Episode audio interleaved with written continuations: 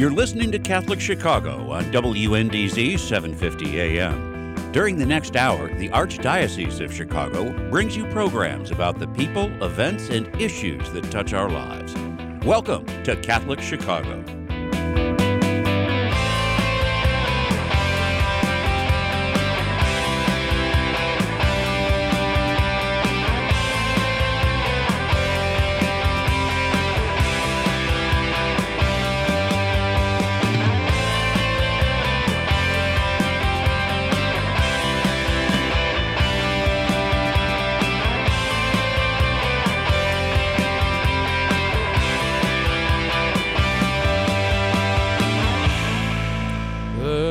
Everybody. This is Bob Gilligan of the Catholic Conference of Illinois, and thank you for joining our program here this morning on a beautiful morning, four days before Christmas. And Merry Christmas to everybody out here. This is WNDZ AM 750, and I'll give a phone call, a phone number here if people want to call with questions about various guests, but we have a lot of them this morning. That number is 312 255 8408. We have a very interesting show this morning, a lot going on, and uh, we have four guests, so let's uh, plow through the lineup here real fast and get to our first guest. Um, who will be uh, Greg Schleppenbach. He is the Associate Director for the United States Conference of Catholic Bishops, USCCB, in Washington. He's the uh, Associate Director for pro life activities. He's going to be talking with us here this morning about a very interesting topic on vaccines and what's going on with the uh, coronavirus vaccines issued by uh, the produced last week by Moderna and Pfizer uh, about the moral implications of those vaccines. Um, we're going to switch to uh, talking to Kevin Grillot about uh, the exciting March for Life coming up here in Chicago and throughout the Midwest. Uh, he's going to join us at about uh, eight fifteen or so, and then we're going to switch gears and go down south in Southern Illinois and talk to a gentleman who's 27 years old who was just issued the uh, Cardinal Bernardin Award for the Catholic Campaign for Human Development. He's going to talk to us about why he was received that award, and then we'll close out the show um, with an interesting conversation and discussion with Glenn Van Cura. He has been the director of Catholic Charities for about, probably about 10 years, and unfortunately, Glenn is leaving us, and he's going to provide some reflections on his uh, time, his tenure as director. And he's going off to uh, teach in Korea, which is very interesting. So we'll be talking to Glenn at the close of the show, and then um, we'll all sing Christmas tunes. Well, no, Mike does not want to sing Christmas tunes. All right. So, without further ado, let's bring in our first guest. Uh, our first guest is Greg Schleppenbach, as I indicated. He is with the United States Conference of Catholic Bishops, and he's always busy, but he's been busier than normal with uh, doing a lot of work on the implications of the vaccines that have been recently, recently uh, produced and announced. Greg, are you with us? I am with you. Hey, good, good morning. Good morning. We, we, we we've talked so uh, rarely these days. It seems like uh, you are the, uh, the, a popular guy these days with uh, a lot of us here trying to figure out what to tell people about the uh, Moderna and uh, the Pfizer vaccines. Greg, um, I, I, I, let's just kind of start. there's so much coming out about this topic. Um, the vaccines are out there. There's two that have been approved. Uh, we saw late Friday, early Saturday, Moderna's vaccine get approved, and Pfizer's was earlier in the week. And and I know that many people are asking questions because there's a lot of information out there about how these vaccines were produced. Um, or they were tested. And the concern amongst many is they were used, uh, some of those vaccines had uh, aborted st- cell lines from years ago, and so some people are saying not to take it. Some people are asking concerns. What what what is the message as of right now on the moral implications of these vaccines? Well, I, it's you know this is such a complicated uh, topic, Bob, and it's important for people to have the facts. And, and and starting with, I think you know, sort of talking about what is not in these vaccines. There are no fetal cells, there's no fetal tissue in these vaccines. Uh, what we're talking about here is the use of what's called a cell line or a culture to produce or test vaccines. And that cell line or culture was produced, uh, there's several of them that were produced decades ago from tissue of abortions. So they were immorally produced. Uh, it is immoral to use tissue from uh, an, uh, an, induced abortion and and harvest that and use it in in in medical research because it doesn't show proper respect for the, the body of the of this human being, and it and it also can be seen as scandal in terms of uh, you know a promotion of or acquiescence to or legitimate legitimizing abortion. So these cell lines do have uh, that are used in some of the vaccines have a an immoral connection to abortion, and and those who produced it, you know, are most responsible for mm-hmm. that. So, but it's in in I'd say over the last uh, 20 years or so. I mean, going back to about maybe not quite about 15 years ago, 2005 is when the Vatican first addressed, the Holy See addressed this connection between uh, these uh, abortion-derived cell lines and vaccines, and said that you know yes, there's from the perspective of the researcher, from the perspective of the scientists and those who are producing these vaccines and are using these cell lines, their their culpability, their cooperation with immorality is is it's there. It's and it is a, a real cooperation. But the Vatican, you know, the Holy See also spoke to the end user, the average mm-hmm. patient, patient um, who uses a vaccine, and said that their their degree of cooperation with that original abortion and its and its in its the cells used, being used to create a cell line is so remote that under certain circumstances, and, and, and a couple of those are if there is a serious health risk by not being vaccinated and there is no ethical alternative, then in those circum- under those circumstances, a, a patient, an individual, can uh, use that vaccine that has this connection to uh, an aborted fetal cell line. So um, again, that, this is it's, it's, important to understand these nuances and connections. So ultimately, in the case of uh, a number of vaccines that have been produced in the past, like rubella and chickenpox and others, that you know are produced on an ongoing basis in these aborted fetal cell lines. The the church has said under certain circumstances, as I just laid out, they can be morally used. But the other thing that the Vatican said very clearly um, in that statement was that those of us who use those vaccines under those circumstances um, have a duty to protest the use of these cell lines and to push the pharmaceutical industry away from using them um, and to use uh, ethical alternatives where they exist. There are a number of vaccines, long standing vaccines, that are produced unethically in these aborted fetal cell lines, and there are some uh, alternates that are not produced in these aborted fetal cell lines. So, where there are ethical alternatives, we have some obligation to use, we do have an obligation to use those ethical versions to, to push our, our, our uh, physicians and hospitals and other places that buy these vaccines to buy the ones and use the ones and distribute the ones that aren't uh, don't have this unethical connection to abortion where those alternatives exist. So there's a number of duties, a number of considerations, but for the end user, uh, and this applies in the COVID in, in, with the COVID vaccines as well. You know, even if there is some connection to these aborted fetal cell lines, either you know through testing or through uh, ultimately if they are produced in these aborted fetal cell lines, which some of them, like AstraZeneca and uh, Janssen and some others that are not yet approved, would actually be producing them in these aborted fetal cell lines. That even in those circumstances, if there's no alternative um, because of the serious health risks involved, that those vaccines can be morally uh, utilized. One of the things that um, I hope comes out of this is further understanding that some vaccines that we have grown up taking um, have, as their origins, as you indicated, uh, been produced by using illicit means, um, aborted relationship to abortion. Um, you know, I, honestly, you know, it wasn't. I think I I didn't know even that rubella had this same uh, moral challenge until I don't know it was a couple of years ago. Uh, I don't think many people out there know that, and so perhaps with this so highly, uh, there's so much focused on the coronavirus vaccine that maybe one of the good things that will come out of this is a further understanding and awareness of how some vaccines are produced. And that will hopefully urge more of us who now know about it to do something about it and how these vaccines are produced. I hope that's one of the outcomes of this.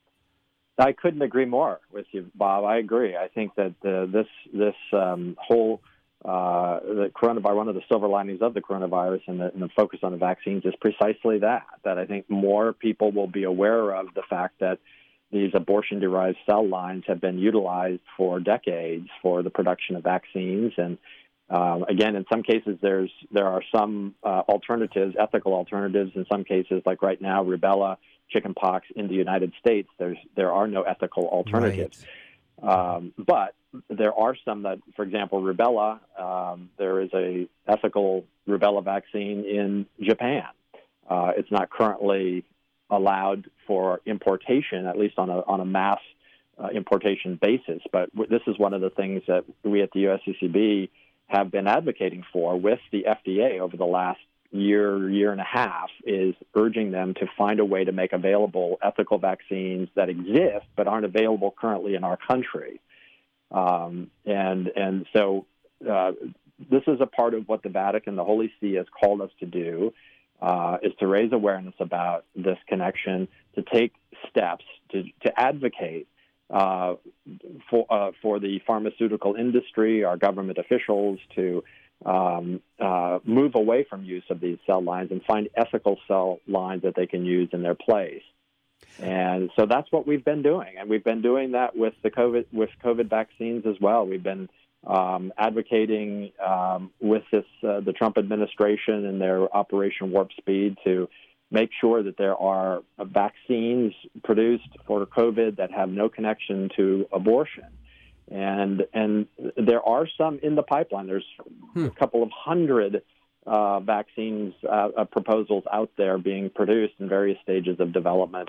Uh, but there are there are some you know, in, in clinical trials that at least what we know now um, have no connection whatsoever to um, these aborted fetal cell lines. So um, our hope is that they, they will be um, uh, ultimately get across the finish line and provide additional um, alternatives. Now, the Pfizer and, and, Moderna, as we've talked about, um, were not developed and they're not being produced using abortion derived cell lines, but at some point in the process of, of their mm-hmm. uh, development, uh, a test was done to see if the vaccine would work as it's supposed to, and that test was done in aborted fetal cell, uh, an aborted fetal mm-hmm. cell line. Mm-hmm. So it still has some connection, but at least there, it's not relying upon the uh, abortion fetal, aborted fetal cell lines for ongoing production of the vaccine, which is kind of a, a whole other step of connection and reliance upon uh, the immoral cell line. So, I guess in short, the, the, the, the, the message is for those who produce these vaccines, they are morally culpable in terms of if they were produced through illicit means. But for the end user, um, not so much so, because in this case, the connection to the uh, immoral act of abortion is so remote. And then the health risks and uh, uh, th- that there's no other ethical alternatives. I think the message from from right now is that yes, it's morally permissible to take those, with the duty and obligation that people should make it known that we need better ethical alternatives in the future. That's exactly right, and you know, we will do everything we can from the USCCB pro life office to help facilitate people to take those actions. We're in the uh, just about ready to finalize uh, another short question and answer kind of document um, to supplement the the long statement that we put out uh, a week ago. Um, in in so to give people um, basic information to answer the basic questions, but also give them some ideas of ways that they can protest uh, the use of these abortion derived cell lines. And in moving forward, we're going to do what we can to help people to make their voices known, to continue to put pressure on pharmaceutical companies to move away from uh, these immoral cell lines and to thank them when they do. I mean, we've done two campaigns them. now. Mm-hmm. Yeah, and mm-hmm. buy them. We've done two campaigns now. Uh, GlaxoSmithKline uh, a year or two ago when they produced Shingrix, a shingles vaccine, ethically. It was the first one that was produced ethically. And then more recently, Sanofi Pasteur moved away from using the abortion derived cell lines in the production of their polio vaccine. And so we did uh, uh, uh, help mm-hmm. facilitate people to communicate their gratitude to these companies for moving away for, from uh, these these immoral cell lines. So we need to do all of these kinds of actions to push them away from use of, of immoral cell line. The other thing I'll say, Greg, is I think your office has done a great job of trying to keep us informed here on the state level, uh, all throughout the country about this is a very tough topic. Um, it's very confusing for those of us who are kind of science challenged um, and figuring out. Uh, it, it, takes a while to understand this, but I think we got it now. Um, the Catholic Conference of Illinois on Friday, the bishops put out a very brief statement, and basically it's referring uh, those interested to go to the, the, the document that USCCB put out on Monday the 14th. I think you had indicated that um, your office is working on a concise question and answer uh, that that hopes that that you hope to come out with soon. Um, I read this morning that the Vatican, the Congregation for Doctrine of the Faith, has, has come out with some inter- more materials. So I guess you know from our perspective, we urge people to look at those materials that are produced by the Bishops' Conference and the Vatican, and a lot of other people have a lot of other opinions out there, and they are that, they're opinions. But if you want to go to the source, I think the sources are what I had just indicated. Exactly. Exactly, and we're gonna we've we've got a place on our website um, uh, at uh, usccb.org forward slash pro life um, under biomedical research, where we've we've got uh, a variety of different um, vac- uh, vaccine related uh, resources from the statements we've put out, the statements the Vatican has put out. This is as you mentioned, they just put out uh, another statement. I haven't actually, I haven't yeah. actually seen the statement, but I read an article. yeah, I read an article about it, and it, it, seems as though they're just reaffirming what they have said in the past. So they've spoken three times in the past, starting in 2005, um, and then and it with a, a statement on the, the moral considerations on, on vaccines and their connection to these abortion-derived cell lines uh, in 2008 with uh, Dignitas Personae, uh, where they addressed a number of biomedical research issues, including uh, vaccines and their connection to abortion-derived cell lines. And then in 2017, they issued, the Pontifical Academy for Life issued a statement related specific to a concern about uh, vaccines in Italy. And and it looks as though what they've put out today, all of these um, say the same thing that in mm-hmm. no way yeah. does use of these vaccines indicate any acquiescence whatsoever to abortion or to these cell lines that were produced immorally from the cells of abortions. Uh, but it's just as as moral teaching in the church does, it weighs the various uh, goods and bads together to determine in this particular cir- circumstance is it is it morally permissible, and they use the the analysis of cooperation, moral cooperation, to come to the conclusion that again, for the end user, the person receiving the vaccine, our connection to that original immoral act of harvesting aborted fetal cells and creating a cell line decades ago, our connection to that as a, a recipient of a vaccine is so remote that it is morally permissible to do so. Again, with the caveat there's no uh, ethical alternative, and the, the health risks are so serious as to warrant it. And then, thirdly, to that that we're required to um, take actions to protest the use of these immoral cell lines and and urge the pharmaceutical industry to move away from them and and, and utilize um, uh, ethical or produce ethical cell lines. And it, the other the other good here of them doing this, of the pharmaceutical industry doing this, or the government pushing for this, is is, is a good public health reason. And that is, you you have you have some people who, rightly so, will decide I am not going to utilize a vaccine because of this connection, even if the church says it's permissible. And so you've got a, you've got a number of uh, you know potentially thousands or tens of thousands of people who, in conscience, um, and the Vatican says in this latest statement that one can make that that conscientious decision, you know, will not get the vaccine. So mm-hmm. there, you know, why would you, as a as a government or pharmaceutical industry, you know, utilize something that's going to limit the number of people who use the vaccine that you produce? Right. So it's, it's incumbent upon them and and and the and, and public health to eliminate any possible reasons that people would feel hesitant to utilize a vaccine. Now, in the Vatican statement today, they, they do say that those who you know choose not to get vaccinated on issue for reasons of conscience do have a separate obligation then to take other steps to to protect the most vulnerable who cannot get vaccinated or are otherwise at high risk for getting the uh, the coronavirus. So Good. There are obligations obligations there too. Greg, thanks so much. Uh, very good information. Go to that website. Go to our website, uh, CatholicConferenceofIllinois.org or ilcatholic.org or the USCCB Pro Life for that further information. Thanks so much for taking some time. Very good explanation, Greg. And uh, please have a Merry Christmas uh, and uh, Merry Christmas to you and your family. Thanks, Bob. Merry Take care. Christmas to you and Yep. your family too. Take care. Don't go, everybody. We'll come back right back with uh, Kevin Grillot. He's going to tell us about the March for Life Chicago. We'll be right back.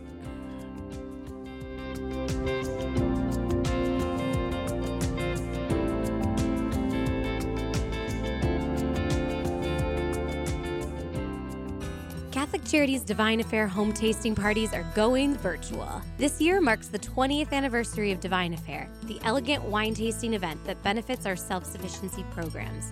Low income single parents with dependent children are trying to break the cycle of welfare and poverty. Today, the need is greater than ever as the COVID 19 pandemic has left thousands of newly struggling families in need of immediate assistance. You can easily coordinate a virtual wine tasting and help Catholic Charities at the same time. Each guest will enjoy a sample wine kit that includes wine and a guide, all courtesy of Lewis Glen's Wines. You can gather your friends and family for this fun event or incorporate a celebration for a birthday, anniversary, or engagement at the same time. To learn more about a virtual home tasting party and how you and your guests can win fabulous raffle prizes, call today at 773 756 6937. That's 773 756 6937. Cheers!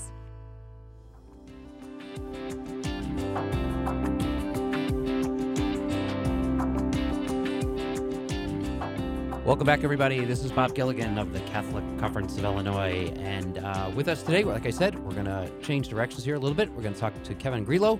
He is the executive director of weDignify, and he is quarterbacking or heading up uh, the March for Life Chicago this year. Coming up, gosh, it's going to be soon. I can't believe it. Kevin, you with us? Yes, it's great to be here, Bob. Hey, how you doing? uh, great, great. Um, uh, thanks for joining us this morning. Um, tell us a little about what you got going on here. Uh, you got a lot going on. So you're you're branching it. The March for Life is growing. It's growing all over the Midwest. Yeah, it's a very exciting time. Yeah, A little good. interesting time, as everyone is saying. But I, I'm so stoked for this year.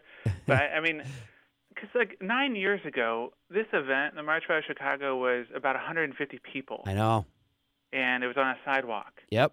And then in, in a matter of eight years, we grew last year 9,000 people pouring down Michigan Avenue. In the snow and rain. Yeah, it's always lovely weather for Yeah, us. right. It's always good weather, right? you get a little extra sacrifice in uh, for it.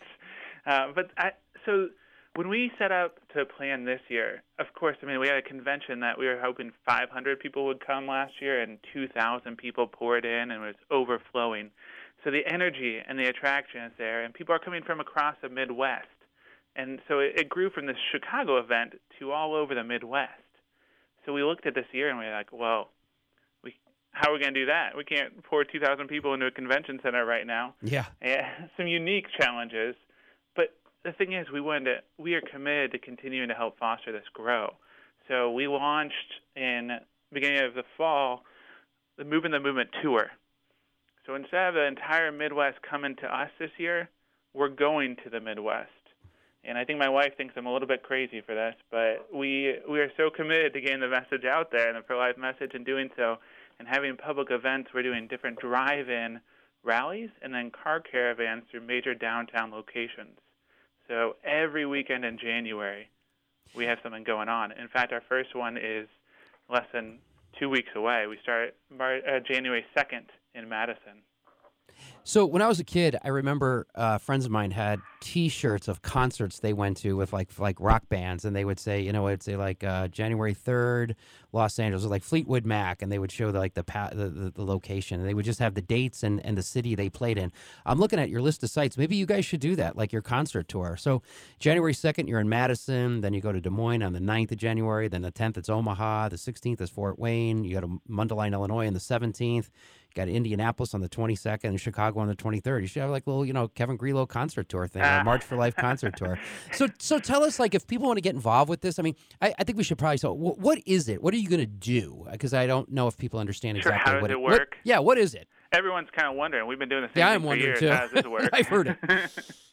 so we have with this, we wanted to give capability of involvement all over, but also in different capacities. So the first thing you do is you you buy some diapers. We're doing a diaper drive for 130,000 diapers, which is connected to in the Midwest annually there are 130,000 Mm. abortions. So we're giving one diaper, and then each stop you can pick. You can you can do it online ahead of time, and then we'll do a mass order of diapers, and you can pick which stop or local pregnancy resource center you want them to go towards. Uh, so whatever stop you would like, or you can bring them the day of. So if you've ever done a Walmart grocery pickup, or you go on, you know, you've gotten, gotten groceries delivered to your trunk. This is kind of the inverse of that. You have your diapers in the trunk. We'll go ahead and collect them for you when you come to the stop. Then you're still going to get great, awesome, exciting pro-life speakers at the rally at a parking lot. But so you can do a caravan ahead of time. Several groups are meeting up with their their church in a parking lot and then driving over. And if you want to do that, we can actually ship you uh, signs to Oh.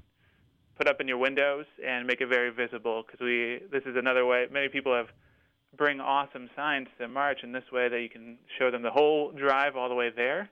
You hear the speakers, you have the rally, and then we hit the road and we go through public square this way just in our vehicles. And so we'll have this massive drive and these different stops throughout very visible locations in each city. And in Chicagoland, there's looks like there's two. There's one on January 17th. That's going to be up in Mundelein. I think that's at Carmel High School. And then the 23rd is going to be in Chicago at this Soldier Field. Is that the location? What? How are you guys? Uh, what? What? If people want to go, what should they do? Sure. The first thing is go to marchforchicago.org and register for the stop you want to go to.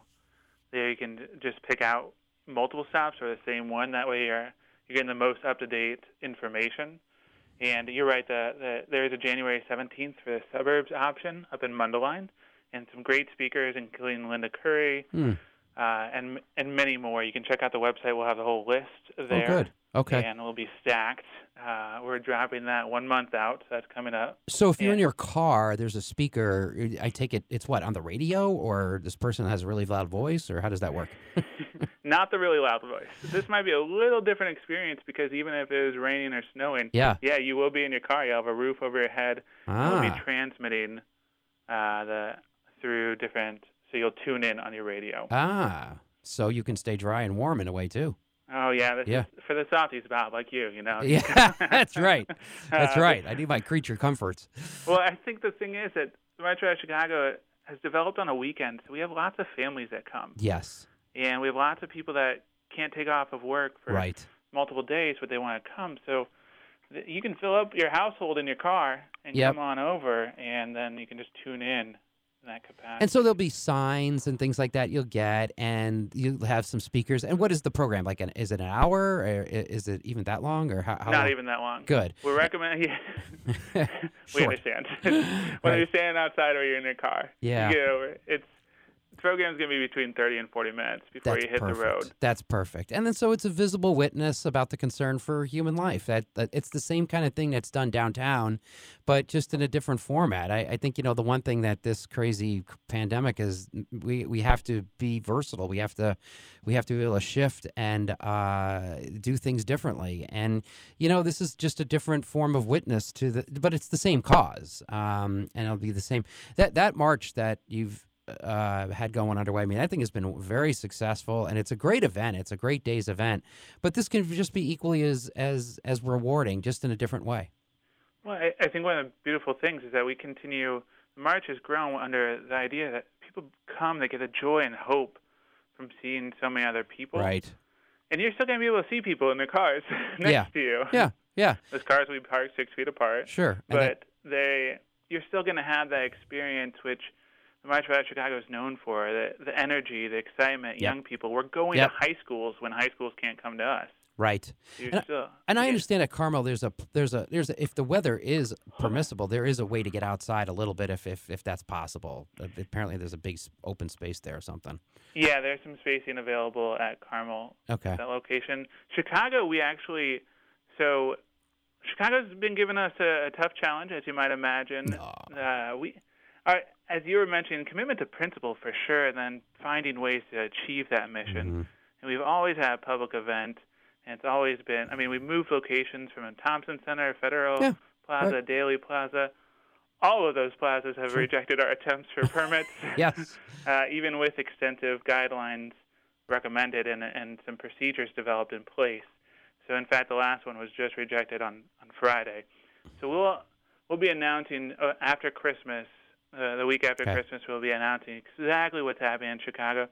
But you got to imagine. I mean, we've been able to build this up, and we know Cook County and Chicago. We couldn't just walk away from that. Right. This tour is all over the place. We understand the Midwest, but Chicago is the heart of where we got started, but it's also the, the heart of the need in the Midwest. It is. Yep. the worst place for an unborn child to be in the Midwest. Yeah, the county, The numbers city. are staggering.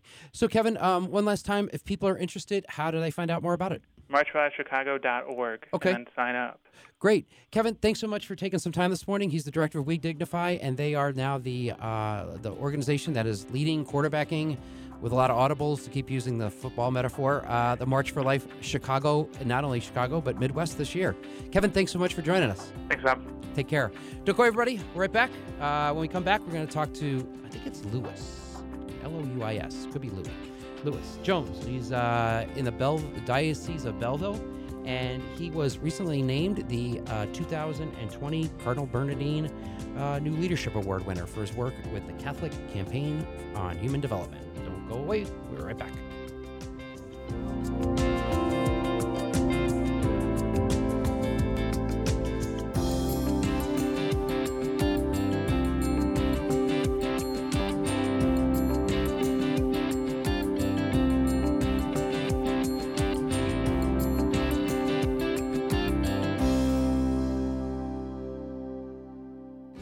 Charities After Supper Visions program offers guests of our Tuesday night supper the opportunity to learn the art of photography.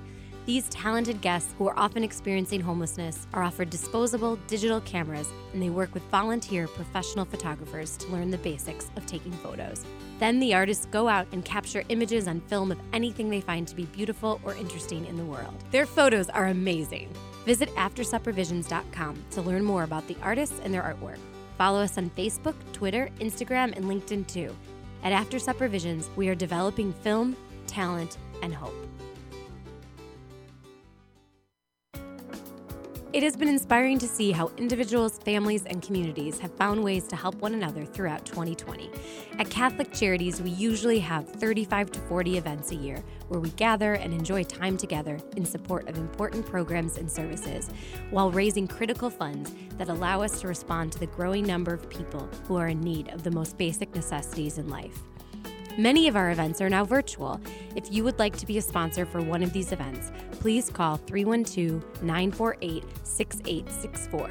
That's 312 948 6864. Also, visit us at catholiccharities.net slash events and follow us on social media too. We so look forward to when we can resume our events in person and reconnect with our friends and partners throughout Chicagoland. For now, please consider donating to Catholic Charities so our vital work can continue. Thousands of people in Chicago count on Catholic Charities every day. Please help us help them today. Learn more at CatholicCharities.net.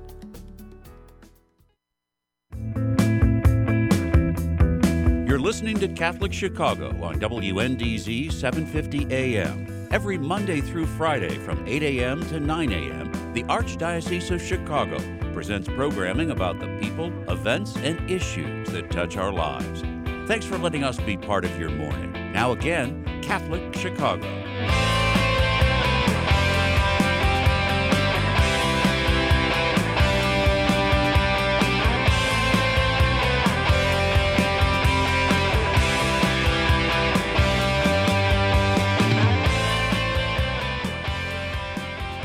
Bob Gilligan of the Catholic Conference of Illinois, and welcome back to our program uh, here on this Monday, uh, December 21st. Boy, it's only like four or five days left for Christmas. I better get going.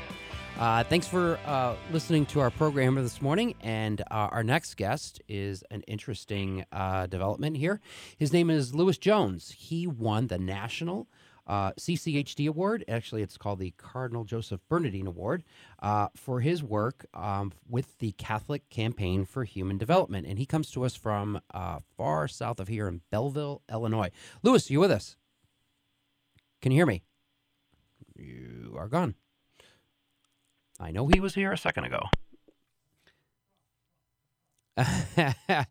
Sorry that uh, we temporarily uh, lost our connection with Lewis, but I can just tell you a little bit about his background. He is a very young man. He's uh, only 27 years old, and he was uh, awarded the Cardinal Joseph Bernardin Award um, for his work with the Catholic Campaign for Human Development. And basically, what they do is they go into uh, low income areas and do anti poverty programs. And uh, he's an interesting man in that he's 27 years old and uh, albeit a native of Lewis. Are you with us? Yeah, yeah. Sorry, I got cut off somehow. That's okay. That's okay. I was just going through your life story. I was, I was, I, I, stopped. At, I got to age two. Oh wow, great. so thanks for taking some time and joining us this morning. Tell us a little bit about the uh, the award that you received. Yeah. So um, thank you for having me on the show. Yeah, today. glad and to do it it's a great blessing for me to have received this award. I truly feel like you know there's so many people doing work on this issue, mm-hmm. but uh, basically this is an award, the Cardinal Bernardin New Leadership Award uh, from CCHD and the USCCB. It's to identify people who are work leaders, young leaders between the ages of 18 and 40, who are doing work to address uh, poverty in the United States um, and and using that as a tool for the new evangelization. So this is kind of the over, overview of the award, I guess. What what? Tell us why did you get the award? I mean, what what were the specific things that you were engaged in? Yeah, best looking, I know, but outside of yeah. that. So um, uh, I've been involved with the Catholic Campaign for Human Development for the past around two and a half, almost three years at this point. Um, I started out as an intern with them for the Diocese of Belleville, and then the Archdiocese of St. Louis, and also did work kind of with the organizations affiliated with them, a lot of young adult programming and outreach. And um, I'm also now at the uh, Archdiocese of St. Louis, the board of directors there uh, for Catholic Charities. Um, and so I guess, uh, to be honest, I feel like, you know, the work that I've been doing is really just work that I've done in collaboration with so many others. The work of CCHD is, again, not a single person effort, but in yeah. Southern Illinois, I work with a great person, Cheryl Summer, who sure. does amazing work on the ground well. all the time. She's yeah, she's a, she's been a great mentor to me, walking me through that process in the Archdiocese of St. Louis. I was working with their policy uh, lobbying office while I was doing my work with CCHD. Again, mm-hmm. amazing person there, Tamara Kinney, who led me through every step of the way. So truly, I don't, you know, honestly, everything I've done, I've been doing in collaboration with others, even at Catholic Charities in other capacities, even with my work with young adults. You know, there's so many young adult ministers who are coordinating that, facilitating that. So I really always use this as an opportunity to raise up the amazing work that many people are doing to excite young adults about fighting poverty as a part of their Catholic faith, to actually do the work on the ground, working with uh, low income organizations that CCHD does, low income economic development and community development organizations that are really empowering people and living out the Catholic social doctrine of subsidiarity through empowering people to come up with their own solutions. Um, all in conformity with uh, Catholic social teaching. Lewis, you know, you, you're CCHD. You're a young man. Uh, you're graduate work. You're doing your master's, I think, in social work, and and yes. you've been involved with this now for a couple years. Um, and and St. Louis is a is a, is there's areas of tough. St. Louis, that's that can be a tough town. Um, I mean, it is. There's some significant levels of, of poverty in East St. Louis and, and St. Louis yeah. area. What what yeah. what do you think is the? If, if you can answer this, you'll be a zillionaire. I mean, right. what do you? I know you're going. Yeah, what do you think is this? Was the thing that that population needs most to help them? And it's not so much being poor in terms of lacking money, but I think there's just so many other things that go around in these areas where it just seems like there's no hope. Yeah, well, and I do some of my research on this topic as well. Um, really, my and everyone has different perspectives. I do not have the answers like you yeah. were alluding to. Um, but my whole idea is you have to give people opportunity, and I mean tangible opportunity. A lot of people say, "Hey, well, people could just drive over to this other part of town. People could just drive over, yeah. do this. People could just go get a college degree. People can just do all these things." And when you really looked at the live, lived experience of people who are low income, people who are in poverty, it's that's that's simply not addressing the reality of, of those experiences. I mean, there's tons of research on these questions, but mm-hmm. one of the big things is, you know, as as Catholic as Catholics, we have uh, uh, the duty to pursue economic justice, and what that really means is we have to take the Catholic doctrine and look at it as it as it relates to concrete economic issues. If you go into a community, and especially a place like St. Louis, so let's say let's look at St. Louis. St. Louis is highly stratified as it relates to income. You have it very is. wealthy areas yes. of St. Louis and St. Louis County. You have very poor areas. If you look at a map and if you look at that map, you'll see exactly where those areas are in North mm-hmm. St. Louis County, East St. Louis, which is on the Illinois side. um, and St. Louis City, and those areas are also extremely, you know, minority-centric populations, right? These are mostly mm-hmm. uh, African American populations, and when you look at the opportunities, if you just drive through North St. Louis County and you see these these buildings falling apart, you see this, you see the school systems, which are again some of the worst school districts in the United States and, and definitely in the state of Missouri.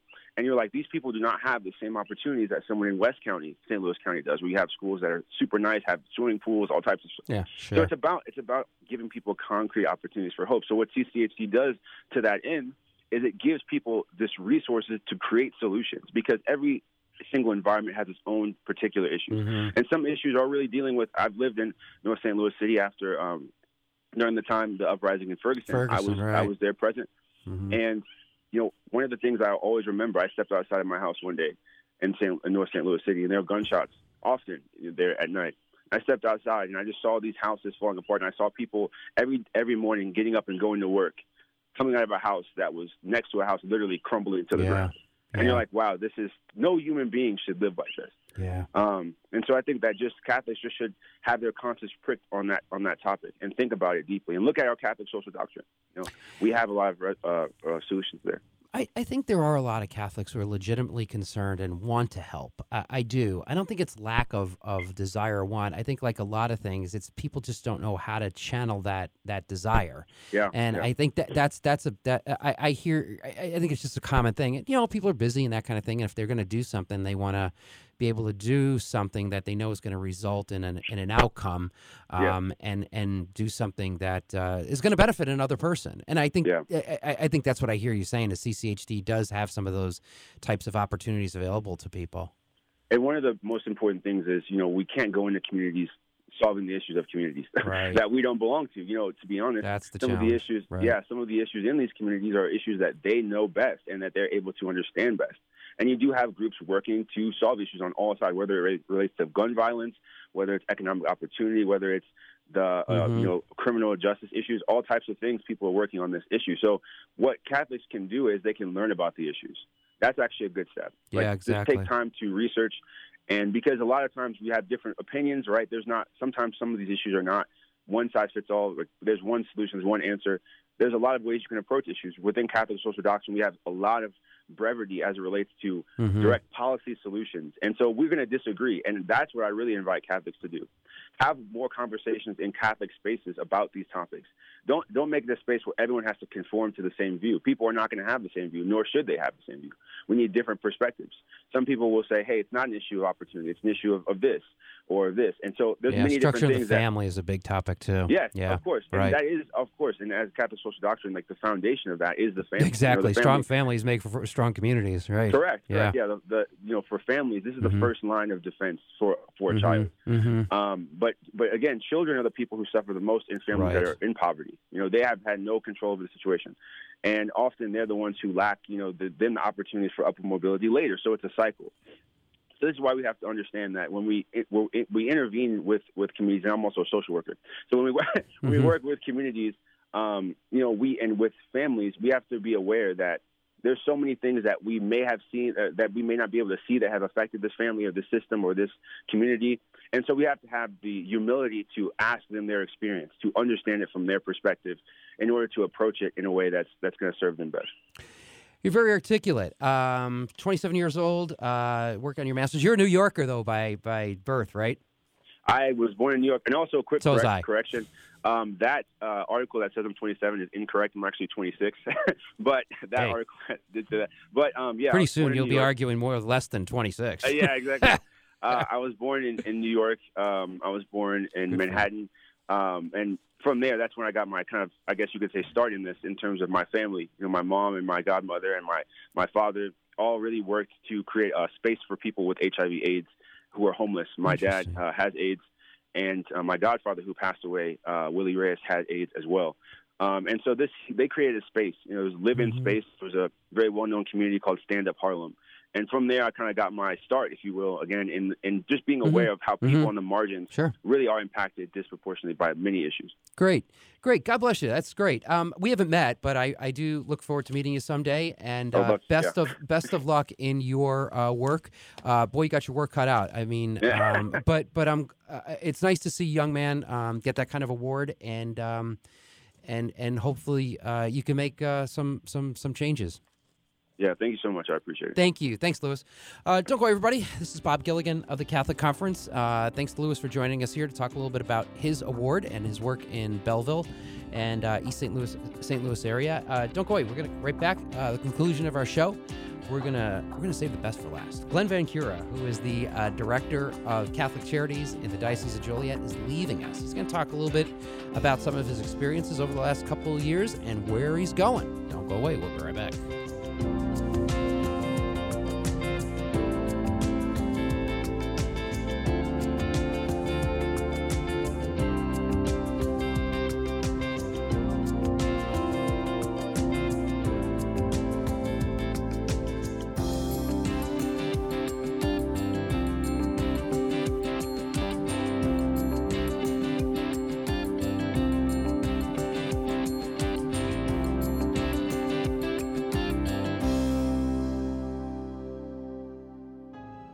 Catholic Charities staff members work every day to end poverty and homelessness. We do this on a one to one basis with anyone who asks for help. We also work with organizations who study these issues across our city, state, and nation. The Wilson Sheehan Lab for Economic Opportunities, or LEO, at the University of Notre Dame is one of these research centers.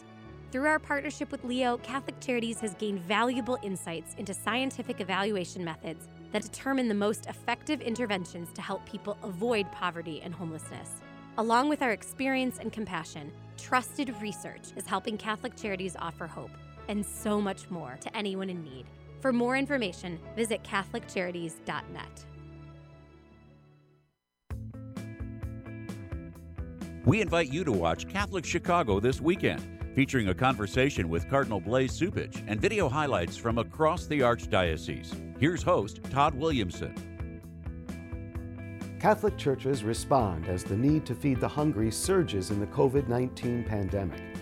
Pope Francis's new encyclical and the call for mutual respect for all cultures. And a local priest ready to run even when the Chicago Marathon is canceled.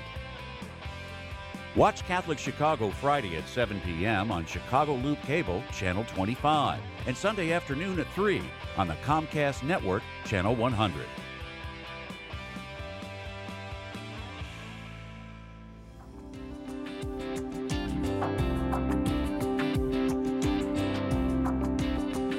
Welcome back, everybody. This is Bob Gilligan of the Catholic Conference of Illinois, and thanks for listening to our show here on this uh, week of Christmas. Only a couple days to go. Um, so get your online shopping done, I guess is the theme of uh, this uh, situation we're in with the pandemic. Uh, so here we are uh, with um, our final guest of the show. We have on the line with us uh, a gentleman who's been on before. His name is Glenn Van Cura. He is the executive director of Catholic Charities in the Diocese of Joliet, just west of us, and Unfortunately, he is leaving us for maybe greener pastures. We'll find out. Glenn, are you with us?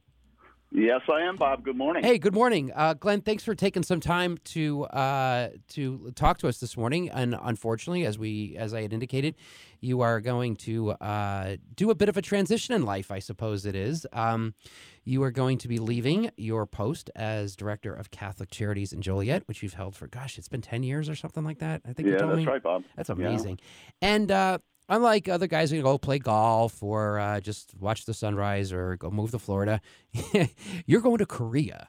Tell us what you're going to be doing next. Okay, Bob. Uh, yes, um, I'm still going to be working for the church. Um, I'm going to be working as a professor at the Catholic Kwandong University in South Korea. And that happens to be the, the town uh, that I was in the Peace Corps with uh, back a bunch of years ago. Um, so I'm I'm really excited about that to still be working with the church, and I'll be working as a professor in the international relations department. And so it's not everybody that's left the post at Catholic Charities that went off to Korea. Um, most do what I've described. They either go somewhere else or they they kind of take it easy. But you're you're not exactly in the taking it easy type of, of, of mode. I think your whole career has kind of been, been like that. You you had a corporate career and then you you you you ended that because you wanted to work for the church and serve people in this capacity. Uh, yeah, a- absolutely. Um, when I graduated college. Um, I really just wanted to help people. Uh, it was the idealistic time in the 70s, and I said, you know, I, am not up for a job right now. I really wanted to, to go out and see what I could do to help people. So, yeah, and so that's when you went to the Peace Corps. Uh, uh you went to the Peace Corps out of college. That's correct. Yes. And then you were stationed. You were in Korea for what? Uh, was it a two-year stint you did, or is that what they yeah, usually I are? did. Yes, it was two years. Okay, and now you're going back to the actually the same place you were in when you were in the Peace Corps. Right. I've been through the years. I've still remained in contact with my friends and my students and my Korean family that I lived with. So um, they suggested it, and I said, "Boy, what a great idea that would be." So uh, they arranged everything with the the uh, president of the university, and it received approval by the local bishop and the board of directors. And uh, I'll be going end of January, beginning of February. I think your story, Glenn, is an interesting one because, as you indicated, you you when when you graduated from college, you did a stint in the Peace Corps, but then you came back and you worked in the you worked in sort of the, the corporate world for a long time. I mean, you, that was your a big part of your career, but you left that as well, and then you you you went back and didn't you intern at Catholic Charities in Chicago? I did absolutely. And you were what, you were not in your twenties when you did this internship. No, you were the oldest 50s. intern I think I've ever heard of. and it was a great experience, uh, really. Um, uh, Monsignor Boland and Kathy Donahue at the Catholic Charities in Chicago uh, they interned me, and then afterwards, they were kind enough to offer me a position uh, where I was the Northwest Regional Director. That's where we met. I remember when I met you. Yeah, mm-hmm. yeah. I think we met at a reception, a cocktail reception in Springfield, when you had introduced yourself, and you were the North Northwest Side guy for Catholic Charities or something. Yeah, yeah, yeah, absolutely. Mm-hmm. And from there, you went off to Joliet for a stint of ten years. Right. Yeah, and that's where I'm at right now. So it's uh, it, has been a great uh, experience, uh, just a fabulous experience. Uh, we've helped so many people in Joliet, and uh, you know everything from uh, affordable housing to mobile food pantries to early childhood services, and uh, even uh, when I started, Bob, you'll remember that was at the time of civil unions. I do and, remember uh, that. Yeah. yeah. we spent a lot of time together along with the Thomas yeah. More Society. Yeah. Right, right. So, what what attracts you to go back to Korea? I mean, after all these years, do, do you notice um, you went back? I'm sure to talk to folks. Is I'm sure things have changed considerably. Um, Tell us a little bit about why you're going to go back there and, and what the differences were in the past since you've been there last. Oh my goodness! When I was there in the Peace Corps, it was a very, very poor country.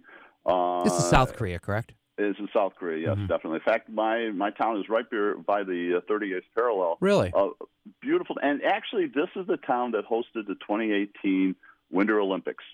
Oh, really? Yes. Uh, to show you how far they have come in well, relatively short period of time. I think they're like the 12th largest economy in the world now, too. Yeah. And so you're going to be teaching what subjects again? Well, I'll be teaching because I have uh, an MBA and MSW, so I'm going to be and working in the international uh, relations department. I'm going to be teaching uh, social work classes as uh, well as some business classes too. And it's important to point out you speak Korean. Uh, I do, yeah. That that was one of the requirements that you had to do when you're in the Peace Corps. We had in-country training for four months. We had six hours a day, right. uh, five days a week. So, and that, that's what you spent two years doing. So, um, in terms of who you'll be teaching, what what will be American students or these Korean nationals?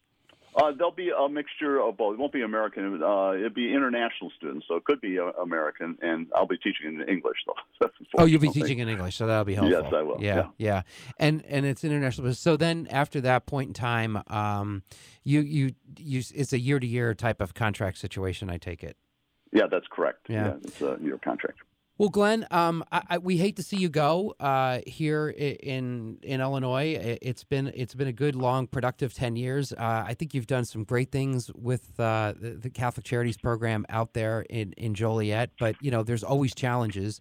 Um, those will never go away. So um, I think you had indicated that you're gonna you're gonna keep your home here. You'll go back and forth for a while. So um, we hope that you uh, can maintain contact with folks here. And um, best of luck to you in the future. And um, if I'm ever in Korea, I'll knock on your door. oh, I, which, I wouldn't look expect. forward to it, Bob. I, I, yeah, don't don't don't expect me. I don't. There's a couple other places I need to get to before I uh, launch off in Korea. Okay, will Glenn, do, sir. Glenn, thanks so much for taking some time with us this morning to join us this morning. Okay, my right, pleasure. Merry Bob. Christmas. To you. Thanks. Merry Christmas. Merry Christmas to you. And thanks, um, everybody, for joining us here this morning. Um, we had a very interesting show with uh, uh, Greg Schleppenbach t- talking a little bit about the uh, the vaccines. I want to just close the show by mentioning that uh, it was a very uh, busy, hectic weekend, and we'll be getting more details uh, about this out later. But um, over the weekend, we were successful, uh, we think, in um, maintaining some funding in the COVID stimulus package that that is going to pass. Um, it appears that as of last uh, notice that we had over the weekend, that there'll be about 2.5 billion dollars in that stimulus package to protect uh, uh, some of the expenses that we've had with uh, non-public schools, with Catholic schools. So we're very grateful uh, for the work of the bishops bishops conference and everybody. Uh, many people from Chicago had participated in in advocating that that money be in there. Um, I know it's a very expensive package and it's very controversial, but um, we are grateful that we're able to get that amount of spending in there. This is the same package that people will be talking about today, where there'll be approximately $600 per person depending on your income level, uh, will be direct disbursements to individuals going out. Um, I don't know when that's going to be, sometime in January, I suppose, uh, from the Treasury uh, based on your income level. So, uh, many things uh, were funded, uh, many things were not. Uh, we're certain that Congress is going to have its hands full when it comes back next year in dealing with the two issues that were not part of this agreement. And those two issues were uh, the Republicans' request for liability protections for businesses who uh, may be uh, have suits brought against them for spread of coronavirus in their facilities. That's a big issue with Republicans, and the Democrats wanted some protections, some funding uh, for state and local governments who have seen expenditures in order to protect from the uh, extra amount of uh, money that they've had to put forth to protect their uh, their their balanced budgets there's a lot of things that went into this uh, package. Um, it's it's too numerous to all to go into, but I think one of the things that people were also most concerned about was the uh, unemployment insurance and whether uh, that would be continued or not. And it appears that Congress has done that. That they are in the process of making uh, unemployment insurance extended. Um, that was supposed to expire at the end of the year, and that's going to go for another uh, couple weeks. Uh, I don't know how long it's going to be off top of head.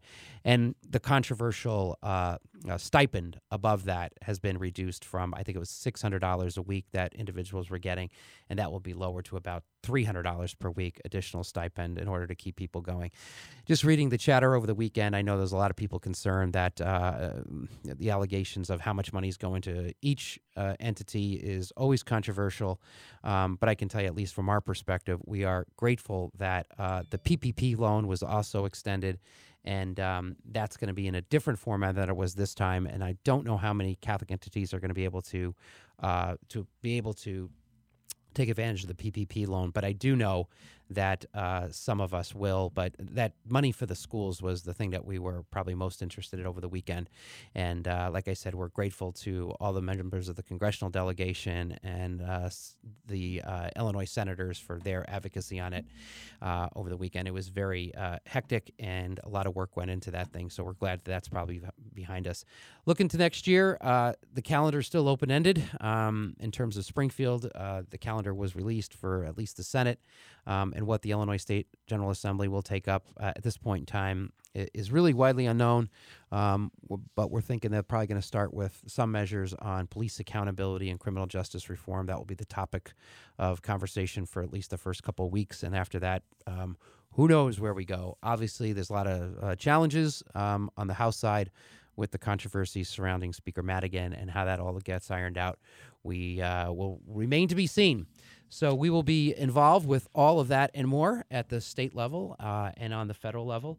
And uh, we look forward to talking about those topics in the uh, coming months ahead.